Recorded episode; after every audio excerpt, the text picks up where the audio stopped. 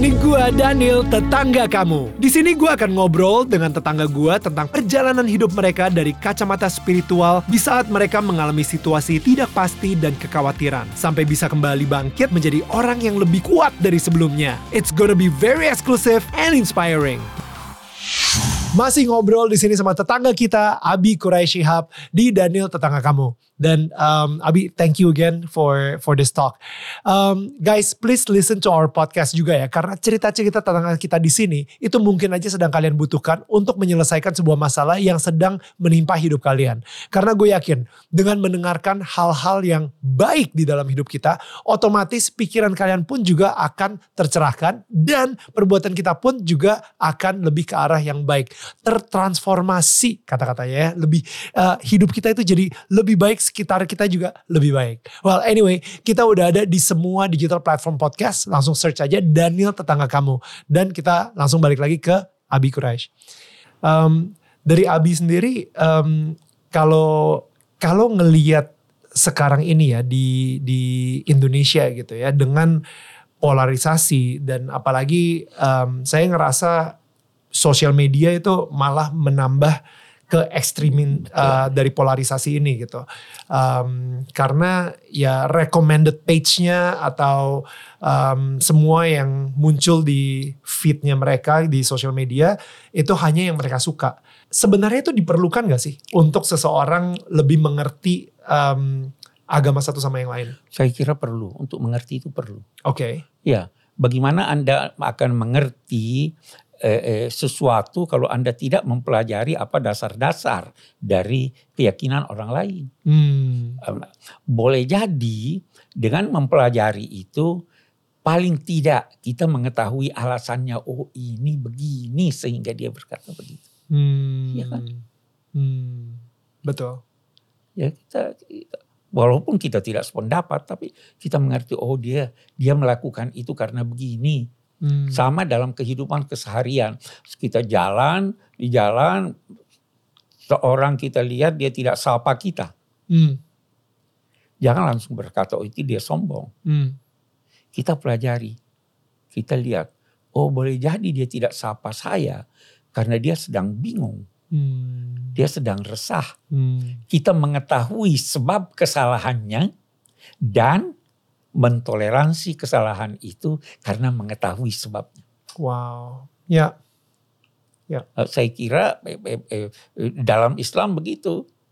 Kita oh itu eh, mereka percaya ini karena ini ini ini ini. Mm -hmm. Mm -hmm. Ya toh? Ya. Ya. Saya pernah ngedenger uh, sebuah konten mungkin saat itu uh, Abi lagi ngobrol sama Panji Pragiwaksono. Saya uh, kalau nggak salah itu ya. Tapi itu benar-benar kena banget di hati saya ketika Abi bilang uh, tentang berprasangka baik Yeah. Itu adalah pertama kali saya mendengar kata tersebut gitu. Karena sebelumnya saya selalu mikirnya berprasangka itu hanya berprasangka buruk. Yeah. Berprasangka baik oh, iya. itu ternyata ada juga kata-katanya. Oh iya, kita berprasangka baik. Hmm. Kita berprasangka baik. Eh, eh, agama eh, menganjurkan kita berprasangka baik. Iya. Ya cari cari eh, pembenaran di dalam kesalahan orang orang orang picik mencari kesalahan dalam sikap benar orang. Uh. Orang bijak mencari pembenaran atas sikap kesalahan orang. Ya, ya. Oh, dia dia begitu itu kasihan karena dia begini dan begitu. Ya. Jadi kita berprasangka baik. Hmm. Kalau di Quran itu dikatakan hindari prasangka karena sebagian prasangka itu dosa. Hmm. Ya dihindari prasangka buruk. Hmm dosa pertama ya. yang terjadi ya. adalah akibat prasangka buruk. Wow. Betul. Itu kalau di Quran, mm -hmm. iblis datang pada Adam. Mm -hmm. Menyampaikan, kamu ini tidak dilarang mendekati pohon ini mm. karena Tuhan tidak mau kamu menjadi malaikat atau kekal di sorga. Wow. Ditanamkan prasangka buruk. Ya, ya. Jangan pernah berprasangka buruk pada Tuhan. Walaupun di dalam kenyataan Anda melihat bahwa ini kelihatannya buruk. Hmm. Boleh jadi di balik apa yang Anda lihat buruk itu ada kebaikan yang banyak. Ya. Kita berprasangka baik pada Tuhan. Ada orang tabrakan. Dibawa ke rumah sakit untuk diperiksa harus dioperasi. Sebelum dioperasi dilakukan pemeriksaan pendahuluan. Dalam pemeriksaan pendahuluan ditemukan penyakit-penyakit lain yang tadinya dia belum tahu. Bersyukur enggak dia tabrakan? Bersyukur banget. Bersyukur banget dia tabrakan. Hmm. Kita lihat "Oh, ini jelek. Hmm. Padahal Tuhan mengatur sesuatu yang baik untuknya. Wow. Hmm. Luar biasa. Banyak peristiwa dalam hidup ini yang seperti itu. Ya. Ya. Ya kan? Prasangka baik. Tuhan itu baik. Bukan cuma baik, maha baik. Hmm. Betul. Betul Abi. Betul? Betul banget Abi. Dan ini mungkin saya juga pengen ngasih encouragement kepada tetangga kita yang saat ini mungkin lagi saja saat ini di tengah uh, mengalami peristiwa yang buruk gitu. Siapa tahu aja di tengah-tengah peristiwa buruk ini ada sebuah kebaikan yang Tuhan ingin ungkapkan ke kalian gitu. Dan ini saya ngedaptin banget barusan dari Abi juga. Um, kita ngomongin soal masa buruk apa saat yang paling hancur dalam hidup seseorang, mungkin Tuhan mempunyai rencana yang lain. Abi bisa ceritain nggak tentang pengalaman hidup Abi sendiri yang mungkin pernah terburuk gitu? Mungkin ya. Eh, saya sebenarnya tidak pernah merasa eh, buruk itu. Hmm. ya. Tapi kalau ditanyakan eh, waktu studi itu saya pernah mengalami saya dan adik saya Alwi itu eh, belajar dia itu atau tidak usah saya cerita itu eh, eh, saya tidak lulus dia lulus Oke. Itu pukulan berat sekali Wow. adiknya lulus dia tidak lulus Hmm. Wow. Ya. eh, saya ditawari masuk fakultas lain, tapi saya tidak mau. Karena bukan itu keinginan saya. Saya memang sejak semula ingin belajar Al-Quran. Hmm. Itu di asal. Jadi saya mengulang setahun. Wow. Itu eh, itu pukulan berat sekali. Ya. Tapi saya yakin bahwa dengan demikian saya justru mencapai apa yang saya ini. Eh, saya masih teringat eh, saya tuh eh, gagal dalam satu mata kuliah eh, sastra bahasa Arab. Dan itu mutlak diketahui oleh orang yang ingin mempelajari Al-Quran. Angka saya kurang setengah. Gila sakit banget. Hah? Sakit banget Sakit ya. banget. Kurang setengah. Aduh sakit banget. Menanggung malu tidak lulus. Tapi saya bilang saya harus belajar. Hmm. Sehingga setahun itu saya memperdalam itu. Wow. Seandainya saya tidak, seandainya saya lulus, mungkin pengetahuan saya menyangkut bahasa Arab dan seterusnya tidak akan eh, sama dengan setelah itu. Ya. Jadi saya syukuri. Hmm. Itu misalnya. Selain itu, saya tidak merasa pernah eh, pernah sampai jatuh. Eh, pernah di Jakarta ini eh, setelah pindah ke Jakarta, kita tidak punya uang untuk membeli beras. Tapi saya tidak tidak jatuh. Ada saja yang Hmm. Tuhan bisa saja menolong. Saya masih teringat waktu itu kita tidak punya. Ibu bilang bagaimana? Oke deh insya Allah ada uangnya. Saya diundang ceramah ke satu bank. Saya diberi honor banyak sekali.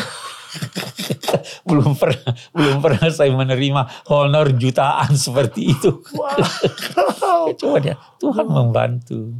Wow. Iya. Iya. Tuhan akan selalu menyediakan. ya. Menyediakan dia. Heeh. Tapi kadang-kadang kita sebagai manusia itu pengen ngambil jalan cepatnya gitu Ah, Abi. kita pengen ambil jalan cepat. Hmm. Padahal semuanya ada waktunya.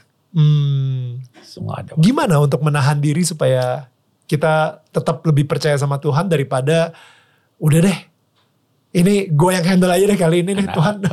ya. Saya kira itu membutuhkan proses pengamalan dan pengalaman yang banyak. Ya. Ya toh. Eh, dan tentunya mohon bantuan Tuhan. ya, Kita berusaha, kita minta bantuan Tuhan. ya.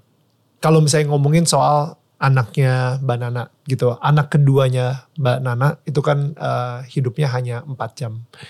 Um, dan akhirnya meninggal. Bagaimana Abi saat itu menenangkan Mbak Nana?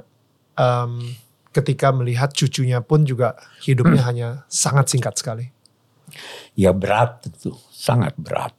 Tetapi eh, eh, selalu yang saya ingatkan itu adalah anak yang meninggal mendahului ibunya, apalagi anak kecil, itulah eh, yang menyiapkan buat ibu bapaknya tempatnya di sana. Perlu ada forader. Wow. Perlu ada, ya toh? Ya. Jadi harus legowo. Ya, ya. Dia yang menyiapkan itu itu. Abi percaya kalau misalnya anaknya Banana yang kedua ini sudah di sana sama Tuhan dan mempersiapkan. Saya percaya, betul. Udah pasti apalagi, ya. Apalagi belum ada dosa dong. Iya. Yeah. Iya. Yeah. Yeah. Yakin betul itu itu menanti orang tuanya. Iya. Yeah. Um, dan kemarin banyak sekali yang terkejut sih ketika saya ngobrol sama Mbak Nana. Um, banyak yang terkejut ketika ketika Mbak Nana ketakutan kehilangan Abi. Um, tiba-tiba dia udah mulai langsung nangis uh, dan aduh udah ya kita jangan ngomongin lagi lebih lanjut lagi karena uh, sepertinya Abi ini sangat berpengaruh sekali uh, di di keluarga di keluarga uh, Quraisy sendiri eh Quraisy Shihab sendiri gitu di uh, keluarga Shihab. Um, gak tau ya saya saya emang sih ini sesuatu yang udah pasti harus kita handle uh, ketika kita harus kehilangan orang tua. It it's inevitable, nggak nggak akan bisa dihindari gitu. Dari Abi sendiri, um, makanya saya juga pengen belajar gitu ketika Abi harus kehilangan orang tua atau mungkin nanti ketika Abi harus meninggalkan uh, dunia ini. Uh, gimana Abi sendiri sebenarnya udah ngerasa anak-anak kan udah seperti siap, udah jadi-jadi semua nih. Betul, betul. Uh, betul. Ibadah mereka udah udah betul, aman banget semuanya betul, sepertinya. Betul, betul. Dan hmm. sekarang ini mungkin ya kami tinggal menanti lah. Tapi mereka masih belum ikhlas gitu. Ya, ya, itu itu wajar. Semua ya kan? kita begitu. Mm -hmm. Ya, eh, saya pun eh, eh, sudah sudah uh, jadi rektor. Hmm. Orang tua saya meninggal, ayah saya meninggal, ibu mm -hmm. saya meninggal, itu saya merasa kehilangan. Betul. Ya toh, karena betapa eh, eh, orang tua itu eh, dengan anaknya, walau sudah jadi, masih tetap dianggap seperti anak kecil. Hmm. Anak itu walaupun sudah tua, kalau dengan ibunya, dia masih ingin merengek dan tidur di sampingnya. Hmm. Saya begitu dengan ibu saya. Toh, ya. ya tuh. Jadi memang kalau meninggal kita kehilangan itu. Pasti. Ya. Tetapi ya di sinilah peranan agama, di sinilah peranan tuntunan-tuntunan bahwa mereka tidak pergi jauh. Hmm. Ya. Eh, kita pun segera akan menyusul. Ya. Kita pasti menyusul. Mm-hmm. Nah, eh, eh, agama berkata kalau mau bertemu dengan orang tuamu, eh, eh, eh, berimanlah seperti keimanan orang tuamu. Karena seseorang di hari kemudian itu akan bersama siapa yang dia beriman dengannya. Hmm. Hmm. Betul? Siapa yang dia cintai. Hmm. Kalau Anda senang eh, mencintai eh, eh, Michael Jackson, Anda akan bersama Michael Jackson. Iya kan? kalau, Anda mencintai eh, orang-orang baik, Anda akan bersama orang baik. Males banget di surga sama Michael Jackson seumur hidup gitu. Iya Michael Jackson nih. Atau Elizabeth Taylor yang saya masih kenal. Tapi Abi, um, untuk ketika lagi menunggunya Abi, udah pasti kita pengen bersama hmm. orang yang kita cintai. Hmm. Tapi semasa kita menunggu itu Abi, yang yang sepertinya itu yang mungkin bisa bikin seseorang jadi depresi. Karena, Saya kira tidak. karena udah deh apa gunanya ada di dunia ini kalau misalnya orang yang gue sayang, orang yang gue cintain, orang yang selama ini jadi fondasi hidup gue, uh, ternyata udah gak ada lagi di dunia ini, ya gue pengen cepet-cepet nyusul gitu. Oh, eh, saya kira tidak, bukan begitu. Mhm. Banyak yang mikir seperti itu. Tapi- iya, Anda harus dia harus yakin bahwa dia bukan hanya untuk orang tuanya hidup ini. Hmm, hmm, Dia hidup untuk membangun dunia ini, hmm, untuk mengajak orang-orang lain eh, eh, menjadi lebih baik. Jadi dia masih punya tugas. hmm. Memang secara umum kita bisa berkata tugas pokoknya seorang tua yang sudah mendidik anaknya sudah ini ini tugas pokoknya udah selesai. Ya, Tetapi bukan berarti tugasnya sudah selesai, hmm, ya, ya kan? ya. Abi, ini pertanyaan terakhir saya, saya janji. Em, selama 80 tahun hidup Abi di dunia ini eh, dan saya berharap masih 20 tahun lagi jadi pas 100 lebih malahan Kalau 100 tahun sudah sudah sudah bisa tongkat saya sudah sudah harus dua tiga. bisa bisa Insya Allah, Abi. insya Bisa. Allah. saya percaya Em, saya ngerasa saya sama istri saya punya target hidup sampai 120 karena di Alkitab banyak banget orang-orang yang matinya di 120 gitu Masa lalu itu begitu. Iya, Iya. makanya. Jadi saya percaya 120 bisa. Em, Abi, em, kalau saya baca-baca gitu ya, eh, saya pikir mungkin salah satu eh, peristiwa hidup di Abi adalah ketika kehilangan ibunda. Em, panggilnya Emma, emak, sorry, Ya, ibu, Ibu emak, ya? ya. emak.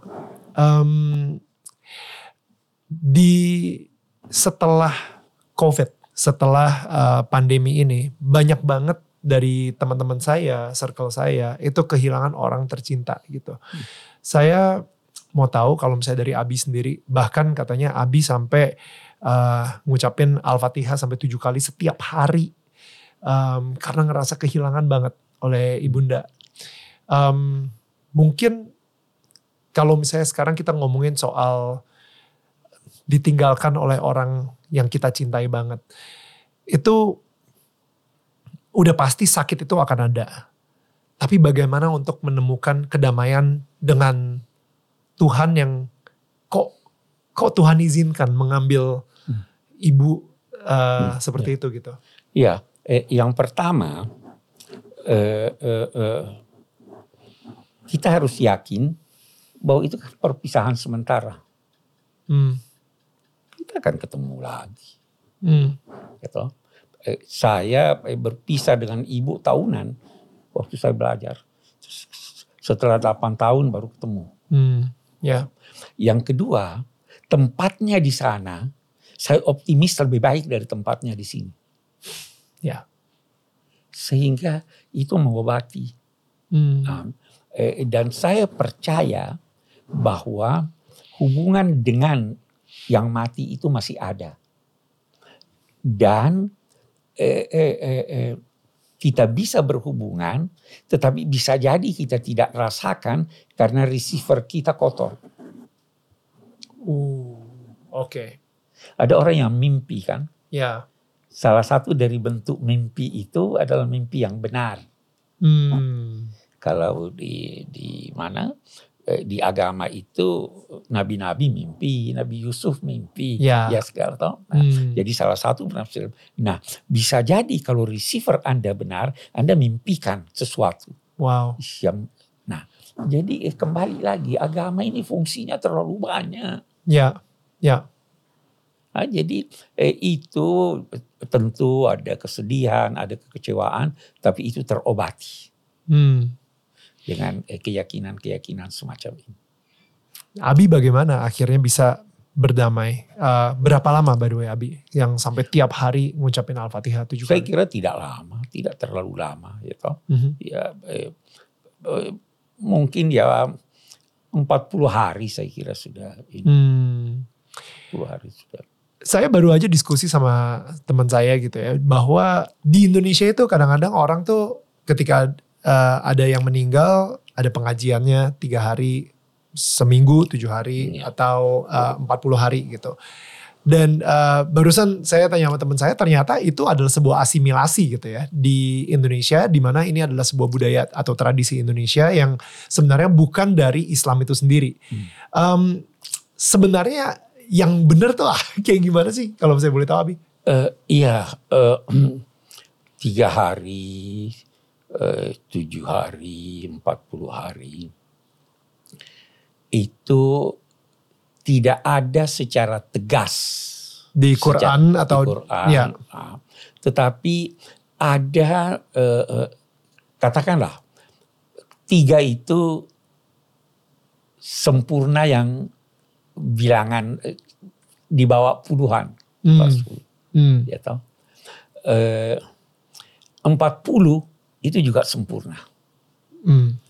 Eh, di Quran kita temukan banyak 40, di hadis banyak 40. Hmm. Misalnya, eh, di Quran ada dikatakan Musa dijanjikan oleh Tuhan eh, untuk bertemu dalam 30 hari lalu ditambah 10 sehingga genaplah menjadi 40. Di perjanjian ya. lama juga ada 40 ya. ya. Betul. Nah, di perjanjian di, di, di Quran di eh, eh, itu juga dikatakan umur sempurna manusia itu 40 tahun.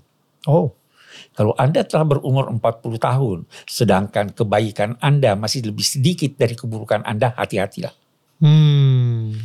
40. Ah, hmm. Eh, kita menemukan di dalam Al-Quran atau di dalam hadis misalnya ada ungkapan bahwa manusia itu diciptakan eh, berfase-fase 40 tahun sebagai pertemuan of eh, sperma dan ovum, mm -hmm. 40 hari. 40 hari, oke. Okay. Setelah itu 40 hari berikutnya menjadi sesuatu yang berdempet di dinding rahim. Hmm. Setelah itu 40 hari sesudah itu tercipta tulang belulang yang dibungkus dengan daging. Wow. Setelah itu ditiupkan ruh. Jadi 40 40. Oh wow. Itu nah, saya baru tahu. Hmm. Zakat itu seperempat puluh dari harta yang Anda miliki setahun. Wow. Oke. Okay. Dia seperempat puluh untuk menunjukkan ah. itu sedikit sebenarnya hanya seperempat puluh. Iya iya iya iya. Ya eh, banyak sekali yang 40 tahun. Ya, ya. Itu eh, eh, orang-orang eh, Bani Israel yang membangkang pada Nabi Musa hmm. itu disesatkan Tuhan selama 40, 40 tahun. Iya kan? Jadi banyak 40. Ya, betul. Hah? Betul. Betul. Betul. Yesus pun dicobai Dicoba uh, 40. ya 40 hari juga jadi, gitu. Um, hmm. Jadi seakan-akan angka 40 ini angka angka yang mempunyai makna. Iya. Ya. Dari sini lantas mendoa itu 40, 40 hari. Hmm. Hmm. Itu kesan. Ya. Kita tidak bisa melarang orang untuk eh, untuk eh, untuk merasakan kesan itu. Ya. Dan dalam saat yang sama Anda tidak harus menunggu 40 hari untuk me mendoakan orang mati. Betul. Tidak juga lantas berhenti setelah 40 hari. Betul. Betul. Betul. Wow. Kar karena agak bermasalah ketika uh, orang melihat itu sebagai sebuah dosa atau enggak? Ah itu tidak. Ya kan? Jangan. Ketika ketika wah gue nggak doain selama 40 hari berarti gue bersalah nih sama uh, ya. orang tua gue misalnya ya, atau ya. sama yang uh, ditinggalkan gitu. Hmm. Hmm. Jadi um, di mana yang tadinya tradisi atau sebuah budaya dan abis itu begitu masuk ke agama itu jadi mulai blur antara ya yang mana yang dari Tuhan, yeah. yang mana tradisi. Yeah. Sehingga udah deh biar gampang semuanya dosa. Ah ya itu, itu. Ya kalau mau cari gampang itu memang begitu. Tapi kalau mau cari yang ini bahwa Tuhan sebenarnya kalau di dalam Islam ya Tuhan sebenarnya eh, merestui budaya positif. Hmm. Budaya positif itu adalah tuntunan agama. Hmm. Karena itu dalam satu masyarakat yang memiliki budaya positif, lestarikan itu. Oke. Okay. Eh, saya sering berkata begini, budaya positif masyarakat Muslim itu sholat pakai pici. Mm -hmm. Budaya positif. Picinya pici hitam. Mm -hmm. Budaya positif masyarakat di Mesir sholat tidak pakai pici. Oh, ya. Ya. Eh, budaya positif di di Saudi Arabia boleh jadi pici putih. Ya. Ya. Kalau saya disuruh pilih mana yang dipakai, saya pakai pici hitam. Wow. Karena itu budaya positif di masyarakat saya. Di Indonesia. Tanpa saya menghalangi orang silahkan kalau Anda mau masuk. Hmm. Pakaian juga begitu. Hmm. Yang terpenting dalam Islam adalah menutup aurat. Hmm. Anda mau pakai sarung, mau pakai celana, mau pakai eh, long dress, mau pakai apa. Budaya orang berbeda-beda. Yang Hmm. penting nilainya. Dalam ajaran Islam, dia tidak memperhatikan, dia tidak mengkultuskan bentuk. Wow. Yang dia kultuskan adalah nilainya. Wow. Ya. Ya, Se- kalau kalau contoh, seandainya Ka'bah yang menjadi tempat umat Islam sol, mengarah sholat itu Betul. dipindahkan ke Indonesia, Hmm. Hmm. ya saya tidak mengarah ke Indonesia Hmm. karena Ka'bah itu bentuk kubus. Hmm. Hmm. Saya tetap mengarah ke sana. Hmm. Kalau ada masjid yang dibangun dalam bentuk gereja atau dalam Hmm. bentuk silakan Ahok, silahkan. Hmm. Iya kan? Dia tidak mengkultuskan bentuk Nilainya. Hmm. nilainya itu. Saya sempat juga em, kebetulan lagi eh, apa Ramadan, em, lagi Lebaran, eh, Idul Fitri. Kebetulan saat itu lagi di daerah eh, Israel dan Palestina. Iya. Ada beberapa supir taksi yang saya langsung bilang minal aidin wal faizin. Hah. Ngapain lu ngomong kayak gitu? Loh, bukannya kalau misalnya ini selamat Idul Fitri, wal faizin, kagak ada di sini mah. Happy Idul Fitri aja. Oh yaudah yaudah. Ya itu Dan budaya. budaya, gitu. budaya. Dan uh, mungkin di Mesir sendiri ketika orang meninggal pun juga nggak dirayakan atau ada bukan sorry dirayakan um, ada pengajian tiga hari, Iya. lima hari, atau I- tujuh hari, atau empat puluh hari. dari itu artinya. Itu budaya Karena itu sebenarnya. budaya, itu bukan satu kewajiban. Hmm. Yang wajib Anda doakan orang tua Anda. Hmm. Yang wajib Anda eh, sholatkan dia. Hmm. Itu yang wajib. Hmm. Itu pun yang wajib sholatkan dia. Tetapi kalau sudah ada satu orang yang sholatkan dia, Anda tidak wajib lagi. Oh. Wow. Karena itu eh, eh, begitu. Hmm. Tapi kalau mau ikut rame-rame ya bagus. Makin, Ya. makin banyak makin bagus. Menarik ya, soalnya ngomongin soal sinkronisasi atau asimilasi ini gitu, di mana tadinya eh, ada ada sebuah budaya di budaya Indonesia yang yang sangat kental banget. eh, mungkin saat itu masih em, kejawen atau em, ada beberapa budaya yang mungkin lebih monolitik gitu misalnya. Em, tapi ketika agama Ibrahim ini masuk, em, Islam, Kristen, Katolik, itu kayak mereka awalnya ya udah deh eh, nggak apa-apa kita asimilasi aja, kita ikutin aja.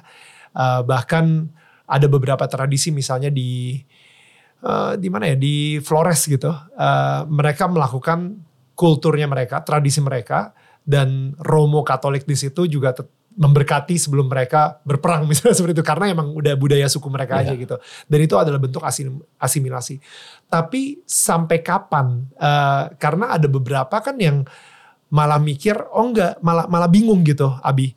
Malah bingung apakah ini kita melakukannya untuk Tuhan atau kita masih melakukan ini untuk nenek moyang atau kita masih melakukan ini untuk um, si apa ya Tuhan atau be- berhala atau budaya yang kita sembah uh, dari nenek moyang kita gitu. Sampai kapan itu akan terus berlangsung? Kalau misalnya si um, kita me, apa ya bilangnya kita me- mengkompromikan lah si uh, budaya-budaya yang dilakukan oleh nenek moyang ini. eh, mengkompromikan itu sebenarnya bisa bermacam-macam bentuknya. Hmm. Eh, kita tidak ingin mengkompromikan dengan mengorbankan keyakinan agama. Itu satu prinsip. Tidak mengkompromikan Tapi dengan mengorbankan dengan mengorbankan agama. agama. Ya, saya akan beri anda contoh Oke. eh, eh, eh, eh, begini. Eh, ada orang katakanlah budaya perkawinan, Oke. ya toh, ada sungkeman. Ya. Apakah itu ketika saya sungkem, saya sujud kepada orang tua, Mhm. Wow. atau sujud saya itu penghormatan pada orang tua. Wow. Wow. Iya kan? Hmm. Hmm. Eh, ketika perkawinan, eh, calon pengantin dimandikan. Mhm. Apakah dimandikan itu untuk eh, eh, kebersihan jiwanya Mhm. dan fisiknya, Ya. ataukah itu karena mengikuti nenek moyang yang percaya ada hantu, ada ini dan sebagainya? Ya. Nah, jadi eh, eh, apa namanya eh, kita bisa melakukan itu, Mhm. tetapi dengan niat bahwa ini yang sesuai dengan tuntunan agama. Ya. Ya toh? Ya. Eh, eh, eh, ada orang meninggal istrinya yang terjadi di Solo, Mhm. pejabat Mhm. meninggal istrinya, dia melepaskan burung merpati Hmm. adat. Oke. Waktu itu saya katakan begini, kita lepaskan burung merpati bukan dengan mengikuti tradisi dan keyakinan yang lama yang saya tidak tahu apa saja itu, Mhm. tapi kita jadikan merpati itu sebagai lambang kedamaian, kita melepaskan agar supaya yang meninggal disertai dengan kedamaian. Ya. Hatinya harus benar gitu ya. Harusnya harus Ya, benar, ya. jangan jangan lantas mengikuti itu, Hmm. ya toh? Karena saya sering banget ini kalau saya benar-benar dari pengalaman pribadi saya sebagai seorang yang berketurunan Chinese gitu. Ada yang namanya feng shui. Iya. Orang-orang yang sudah beragama eh, yang mengikuti mungkin eh, mereka mengaku sebagai pengikut Yesus, tapi mereka juga percaya sama feng shui. Ya. Jadi saya kadang-kadang suka tanya, berkat yang ngasih berkat nih sebenarnya siapa gitu? Ah, iya. Si suhu feng shui-nya Iya. atau si eh, atau Yesus gitu sebagai sebagai Tuhan, Tuhan Tuhannya kamu atau juru selamat Hmm. kamu gitu. Karena sekarang udah lebih jelas lagi yang dipercaya yang lebih dipercaya sebagai juru selamatnya adalah si guru feng shui-nya. Ah, i- ini sama juga dengan pawang hujan. Eh, iya. Iya kan? Ya. Kita percaya bahwa yang menurunkan hujan itu Tuhan. Ya. Ada kita kita eh, melakukan hal-hal kalaupun sebenarnya itu tidak ada dalam ajaran agama, jangan percaya bahwa itulah yang menjadikannya. Betul.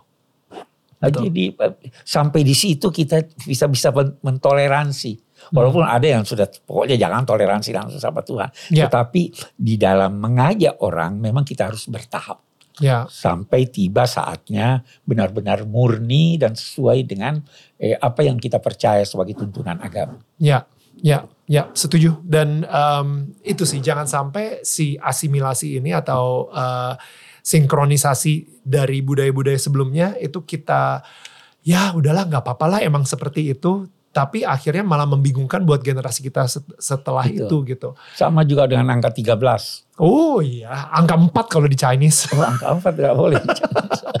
Makanya kalau misalnya Abi perhatiin di lift itu angka 4-nya nggak ada. Oh, angka gitu. 4, angka 14, angka 13 nggak Oh, ada semua angka 24 gitu. Iya mereka eh, Oh ya itu sejak dulu kita di dalam di dalam Islam juga ada itu istilah hari Rabu terakhir. Itu juga buruk. Ya ini semuanya tidak ada, tidak. ya Ya tapi kalau orang yang mau menghindar, Ya. silakan menghindar tapi jangan atas nama agama. Oh hari Rabu. Sama yang jangan tanya saya, ada enggak hari-hari yang baik untuk melaksanakan pesta perkawinan? Hmm, ya. Ada. Kalau saya ditanya, saya bilang ada. Kapan? Musim hujan. Jangan. jangan, jangan. Nanti undangannya enggak hadir. Itu. Iya, undangannya pada nggak datang. Iya, benar benar benar. Iya, Jadi iya. begitu. So, um, Abi, eh, kemarin tuh kita sempat ngobrol sama eh, sama Mbak Nana gitu kan, dan eh, pertama Mbak Nana, Mbak Nana eh, sampai enak banget. Saya pasti yakin Abi juga tahu gitu ya. Mbak Nana sampai enak banget ditanyain, em, kenapa sih Mbak Nana tidak berhijab gitu kan? Ah. Itu eh, Mbak Nana sendiri sampai bilang kalau misalnya eh, kebanyakan orang yang bertanya seperti itu bukan penasaran tapi lebih menghakimi. Eh, makanya eh, beliau itu tidak tidak menjawab gitu. Em, dan jawaban beliau itu lebih sering kayak udah baca aja buku Abi tentang hijab gitu. Nah sekarang saya mau langsung nanya ke orang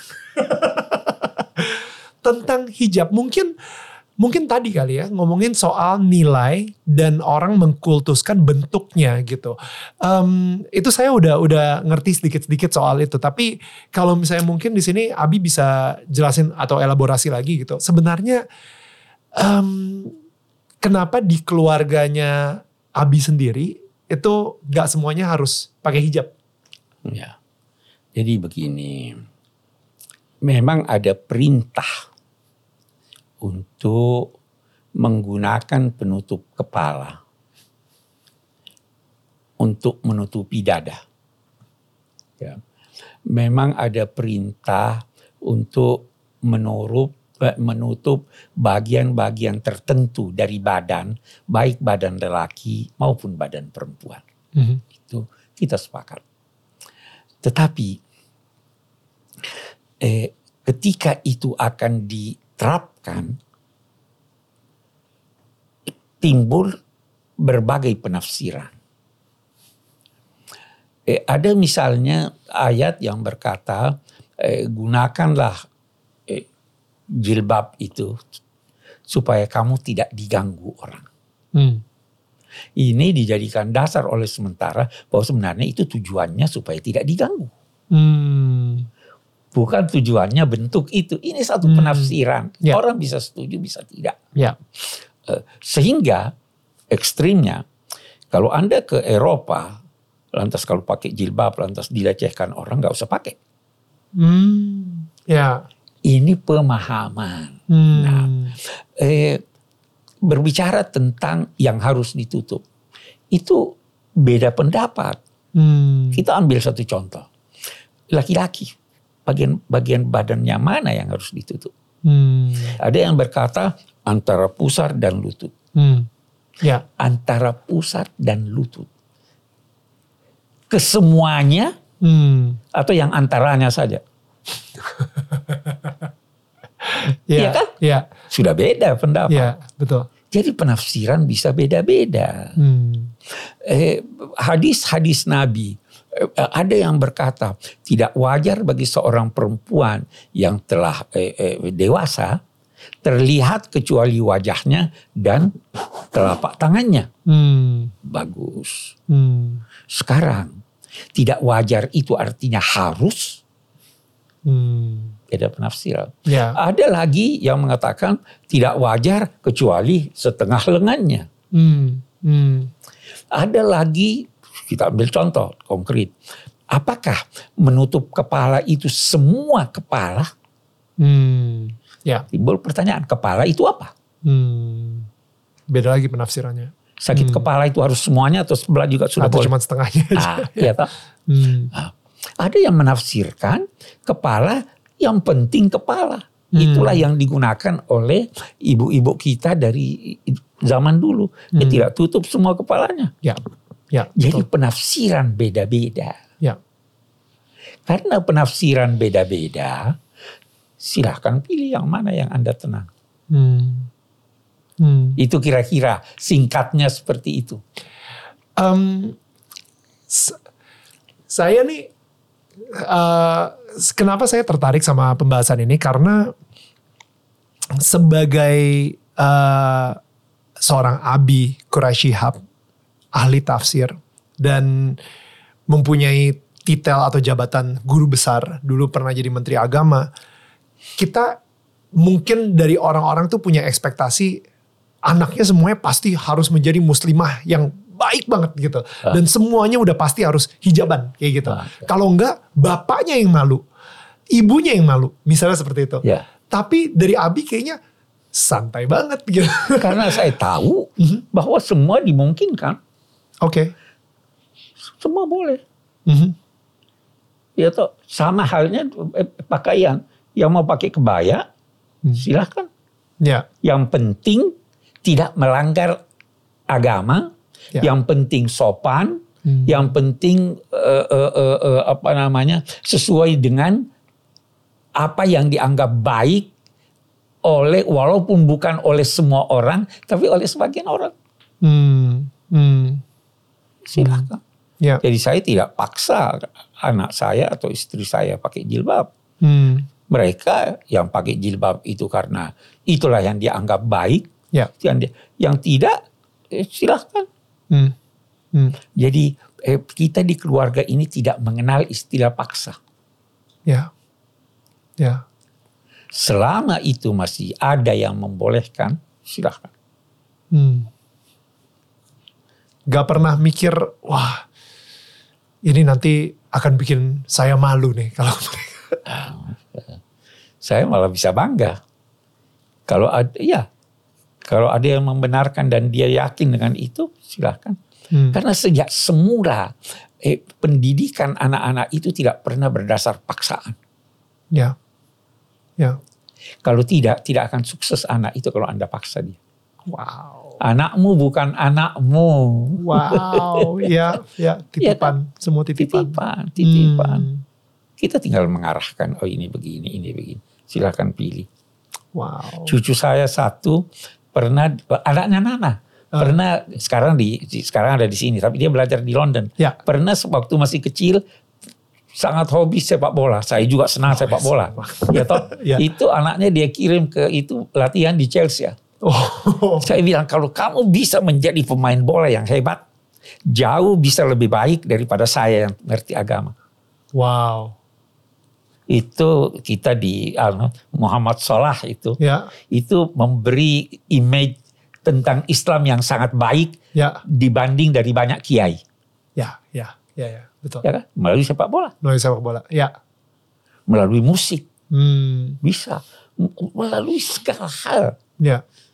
Kalau anda eh, eh, eh, eh, apa namanya eh, pakar dalam bidang suatu ilmu Ya. dan berakhlak baik itu, itu promosi yang luar biasa untuk agama anda, untuk bangsa anda. Ya. Ya. Lebih besar daripada yang bisa dilakukan oleh seorang kiai atau Iya, ya. iya. Ya. Benar. Jadi benar. silahkan, silahkan. Em, jadi saya pengen tahu nih Abi, apa sih sebuah pesan yang mungkin Abi udah pelajarin yang sampai sekarang nih yang bisa mungkin merangkum 80 tahun sejauh ini nih eh, hidup apa ya prinsip hidup dari seorang Quraisy Shihab. eh, semakin dekat Anda pada Tuhan, semakin bahagia Anda. Amin. Itu, That's it. Ya. ya kan? Semakin jauh, semakin merana Anda. Hmm. Walau boleh jadi pada saat-saat sebelum mencapai eh, eh, eh, sikap merana itu, Anda tergiurkan atau terbiuskan oleh kebahagiaan semu. Wow. Ya. Tetapi kalau Anda bersama Tuhan, betapapun sulitnya keadaan Anda Ya. akan terselesaikan. Wow. Ya. Itu. J- Jadi itulah agama sebenarnya. Itu agama yang membedakan agama dari filsafat. Filsafat itu hanya mengasah otak. Hmm. Agama itu ingin Anda tercerahkan otak Anda dan terbersihkan jiwa Anda. Ya. Filsafat itu hanya setengah dari kebutuhan manusia. Hmm. Tapi agama mengantar Anda menjadi manusia seutuhnya, Mhm. fisik, mental, jiwa, akal dan sebagainya. Beautiful. Ya. Iya kan? Lengkap. Full. Lengkap, Hmm. lengkap. Hmm. Karena agama dari Tuhan dan Tuhan yang menciptakan kita. Dia yang tahu kebutuhan kita. Hmm. Kalau Hmm. kita, kita tidak tahu persis. Hmm. Oke. Saya kemarin baru dengar um, teman saya cerita sama saya ketika Tuhan menciptakan dunia ini dan isinya. Dia misalnya ketika ngomong hai laut, dia ngomong ke laut dan habis itu uh, diciptakanlah ikan dan uh, segala isinya ya, uh, makhluk-makhluk hidup di dalam laut tersebut. Dan dia bilang, hai tanah, terciptakanlah um, semua apa bunga-bunga, uh, pohon dan lain-lain gitu. Tapi ketika dia menciptakan manusia, dia ngomongnya ke siapa gitu. Dia ngomong uh, ke diri mereka sendiri, ke diri Tuhan sendiri. Let us create uh, in our image gitu. Jadi pada akhirnya kalau misalnya ikan gak bisa hidup tanpa air laut um, atau air gitu ya. Um, pohon gak bisa hidup tanpa tanah, manusia tidak akan pernah bisa hidup tanpa Tuhan. Karena kita benar-benar diciptakan sesuai dengan image. Petanya. Dan sesuai dengan petanya. Itu betul di perjanjian lama begitu. Betul. Ya kan? Betul. Hmm. Apa maknanya? Bahwa Tuhan memberikan manusia sekelumit dari potensi Tuhan. Hmm. Dari sifat Tuhan. Ya. Agar menjadi dia seperti Tuhan. Wow. Tuhan Ya. maha kasih, jadilah maha kasih. Anda punya potensi untuk itu. Jadi maha Ya. kasih. Hmm. Maha berpengetahuan, Anda punya potensi. Kita diberi itu. Ya. Ya. Dan karena manusia adalah eh, eh, makhluk yang dalam dua tanda petik memiliki potensi sifat-sifat Tuhan itu, maka manusia adalah makhluk yang paling dicintai Tuhan. Amin. Ya. Sama halnya seorang ayah yang punya anak banyak. Yang paling sesuai sifatnya dengan sifat ayah. Itulah yang paling dicintai. Paling disayang. Hmm. Iya kan? Itu Betul. Tuhan. Itu Tuhan. Abi terima kasih banyak atas obrolan kita. Sorry nih agak lama. Tapi aduh ini souvenir dari kami. Eh, kita selalu ada rumah ini. Terima Abi, kasih. Eh, ini adalah rumah rumah tetangga kita ya. Jadi Oh, iya. mudah-mudahan eh, di sini bisa diisi lilin sama Abi eh, sehingga terang dari rumahnya Abi ini bisa terus menyinari tetangga-tetangga di sekitar. Walaupun tetangganya adalah anak-anaknya juga ya. Tapi nggak apa-apa. Wah bagus sekali. Simbol yang bagus sekali. Betul. Terima kasih banyak Abi. Makasih, Ya, makasih. em, baiklah kepada semua tetangga kita, thank you banget udah nonton eh, obrolan kita hari ini di Danau Tetangga Kamu bersama Abi Quraisy Shihab. Dan kita akan ketemu lagi minggu depan. Jangan lupa tetangga saling menyangga, bukan menyanggah. Bye. Thank you so much guys sudah mendengarkan podcast Daniel Tetangga Kamu. Dan jangan lupa di follow podcastnya dan share ke sosial media kalian menggunakan hashtag Daniel Tetangga Kamu. Sebisa mungkin gue akan repost keseruan kalian ketika lagi mendengarkan podcast ini. Kalian juga bisa menyaksikan Daniel Tetangga Kamu setiap hari jam 4 sore waktu Indonesia bagian Barat di channel YouTube Daniel Mananta Network. Karena setiap minggunya akan ada sosok-sosok inspiratif yang akan menceritakan perjalanan hidup mereka dan hubungan mereka dengan Tuhan. Sampai ketemu minggu depan.